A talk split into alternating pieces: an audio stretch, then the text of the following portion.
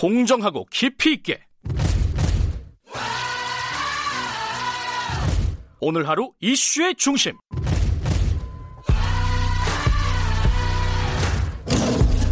김경래의 최강 시사.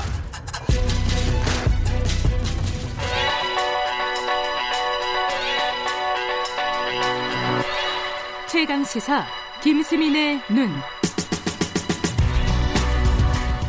네, 뉴스의 이면과 행간을 꿰뚫어보는 김수민의 눈, 김수민 평론가 나와 계십니다. 안녕하세요. 네, 반갑습니다. 오늘이 5.18 40주년이라서 김수민의 눈도 5.18 특집으로. 네. 어떤 내용입니까? 5.18 노래 특집을 준비해봤습니다. 노래 특집. 네. 김수민의 귀. 이라고 볼 수 있겠죠. 5.18 하면은 임을 위한 행진곡, 5월의 뭐, 노래 이런 그렇죠? 노래들이 음. 있는데 뭐 예를 들어서 또 뭐 정태춘 씨나 안치환 씨 노래 네. 도 있겠고 근데 5.18 노래 중에 이 노래도 있었나 싶은 곡들을 준비를 해봤습니다. 생각을 해보면 그 그게 당연한 거예요. 그때 당시 엄청난 사건이었고 그게 네. 많은 노래나 대중 예술의 소재가 당연히 됐을 법도 한데 검열이나 이런 것들 때문에 네. 잘 모르는 거잖아요. 그렇습니다. 어떤 노래가 있습니까? 어, 임을 위한 행진곡이 1982년에 그 음원이 녹음이 됐거든요. 아, 그래요? 그 오. 바로 전에 1981년에 네. 5.18 관련 노래가 나왔습니다. 놀랍게도 1981년 제5회 MBC 대학가요제 대상을 받은 곡이 정오차의 바윗돌이라는 곡인데요. 예. 이 가사에는 5월, 광주 이런 말은 나오지 않는데 이 정오차 씨가 나중에 한 인터뷰에서 이 노래는 광주에서 죽은 친구의 영혼을 달래기 위해 만들었다. 아, 본인이 직접 밝혔어요? 예, 그리고 아. 이제 제목 바윗돌이 바로 묘비를 상징하는. 아. 네. 지금 나오는 노래인데 아마 제 나이 정도까지는 아실 거 아실 김수희 평론가도 잘 아시는 노래예요. 이거? 제가 태어나기 바로 전에 나온 노래라서. 아 이게 네. 되게 유명한 노래인데 이게 5.18을 다룬. 네. 이거 몰랐어요, 이 부분은. 이게 정권 입장에서는 크게 한 방을 먹은 게 대학가요제를 통해서 학생들이 적당히 좀 순치가 되고 네. 대중음악적으로 눈길을 좀 돌렸으면 하는 게 정권의 바람이었을 텐데 대학가요제 대상의 5.18을 다룬 노래가 등극해버렸다는 겁니다. 물론 이거 그때는 이제 은유적으로 네. 그죠 검열을 피해서 한 거지만은 아, 대학생들 살아 있었네요 그때. 근데 사실은 바위돌이라고 하셨는데 바위섬도 네. 저도 이 어릴 때 많이 불렀던 노래인데 그렇습니다. 나중에 이게 5.18 노래라는 걸 나중에 알았어요. 저도. 네, 지금은 아시는 분이 꽤 있을 것 같은데요. 네. 얼핏 바위섬 하면은 독도가 생각날 수도 그런 있겠습니다만. 그런 줄 알았어요. 예, 네. 근데 이 노래 가사를 잘 보면 정말 전율하게 되는 게 어느 날 폭풍 우에 휘말려 모두 사라지고 학살을 어... 은유한 것이다 아. 라고 본다면 굉장히 아, 깊은 뜻이 있는 노래였구나 라고 볼 수 있겠고 음... 바위섬 너는 내가 미워도 나는 너를 너무 사랑해 음... 이것은 어떻게 보면은 뭐 투쟁의 의지랄까 5월 영령들의 뜻을 잇겠다라고 하는 것을 서정적으로 노래했다라고 네. 볼수 있겠고 실제로 이 어, 가수인 김원중 씨는 5.18 당시에 전남대 2학년으로 광주에 있었습니다. 아 그래요? 예. 광주에 있었어요? 그렇습니다. 5.18 때? 그리고 이제 군을 제대하고 나서 복학을 준비하다가 동료인 조선대학교 배창희 씨가 이 곡을 작곡을 했는데 음. 배창희 씨가 처음에 소록도에서 이 곡을 만들었지만 만들면서 보니까 이게 음. 광주에 관한 노래다. 라는 생각이 들었다고 하고 두 사람이 그렇게 또 어, 같이 뭐 공감을 했다고 합니다. 이 당시에 뭐 대학생으로 광주에 있었다 그러면 이 노래가 5.18 노래라는 거는 뭐 당연하겠네요. 네. 근데 이, 이거는 저, 김승 평론가가 써가지고 전 처음 알았어요. 조용필 씨도 5.18 노래를 불렀어요? 예, 그렇습니다. 조용필 씨가 한 라디오 프로그램에서 한 1990년대 중반에 예. 자신이 생명이라는 곡을 썼다가 예. 남산 안기부에 불려간 적이 있었다. 아, 이런? 예, 말씀을 하셨어요. 이 생명이란 곡은 1982년에 나왔던 4집에 수록된 곡인데 예. 하필이면 또 조용필 씨가 김지아 시인하고도 인연이 있습니다. 그래요. 김지아 시인이 주로 생명 사상 이런 그렇죠. 얘기를 했기 때문에 예, 이 생명이라는 제목이 더 뜻깊게 다가오는데 전옥숙 씨 작사가가 이 노랫말을 지었고 이분은 참고로 홍상수 감독의 모친이기도 합니다. 근데 이 검열 네. 때문에 가사를 거듭 고쳐서 5.18과는 언뜻 연관이 없어 보이는 그런 측면이 있는 음. 거고요. 근데 알고 보면 조용필 씨의 허공. 허공은 공전의 히트를 기록한 노래인데 예, 이 노래도 신군부와 연관이 있다고 합니다. 꿈이었다고 오. 생각하기엔 너무나도 아쉬움 남아.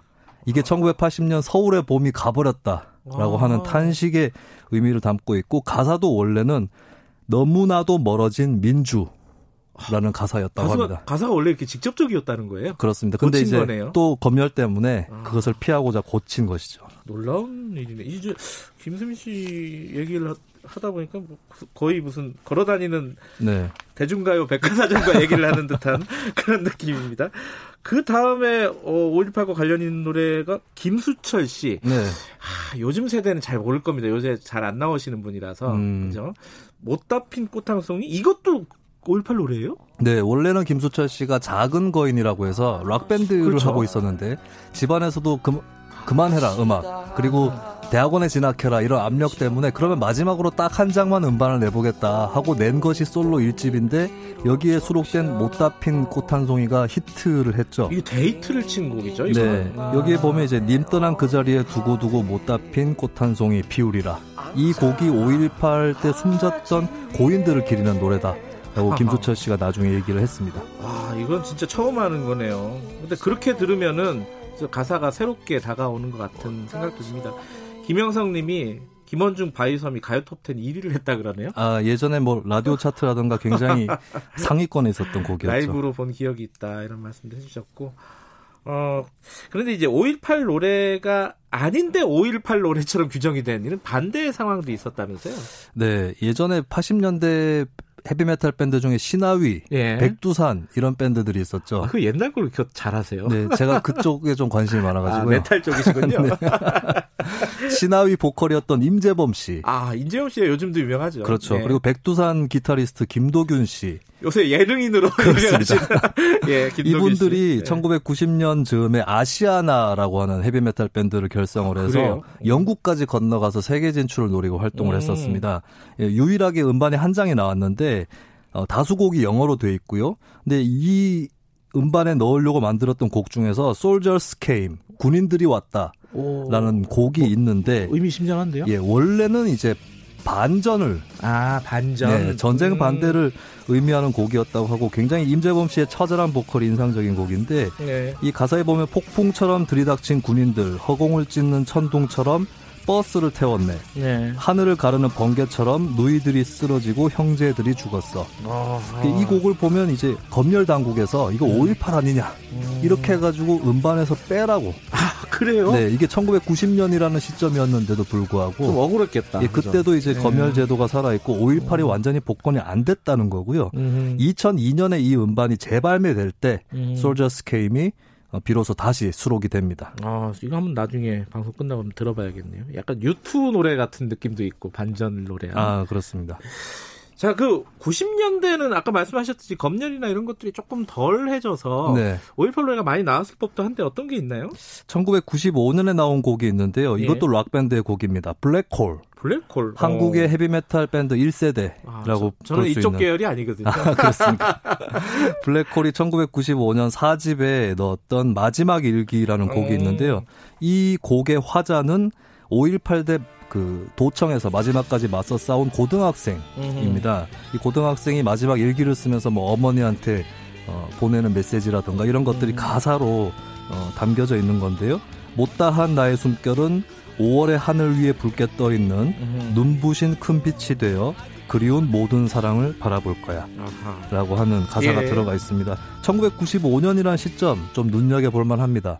이 해가 드라마 모래시계가 나오면서 광주항쟁이 많이 네, 등장을 하죠. 재조명을 예. 했고 그 밖에도 드라마 코리아 게이트, 제4공화국 예. 이런 드라마로 신군부 세력에 대한 비판 여론이 고조가 됐고 네. 이해 말에 전두환 노태우 씨가 구속 수감되는 것이죠. 아, 묘한 시점에 나온 곡입니다. 그러네요. 이 블랙홀의 마지막 일기.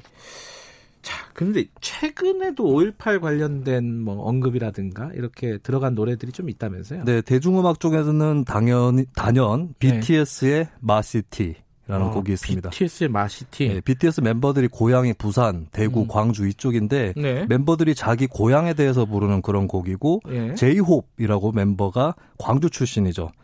여기 아. 가사에 보면 날 보려면 시간에 7시 모여 집합 모두 다 눌러라 062 다시 518.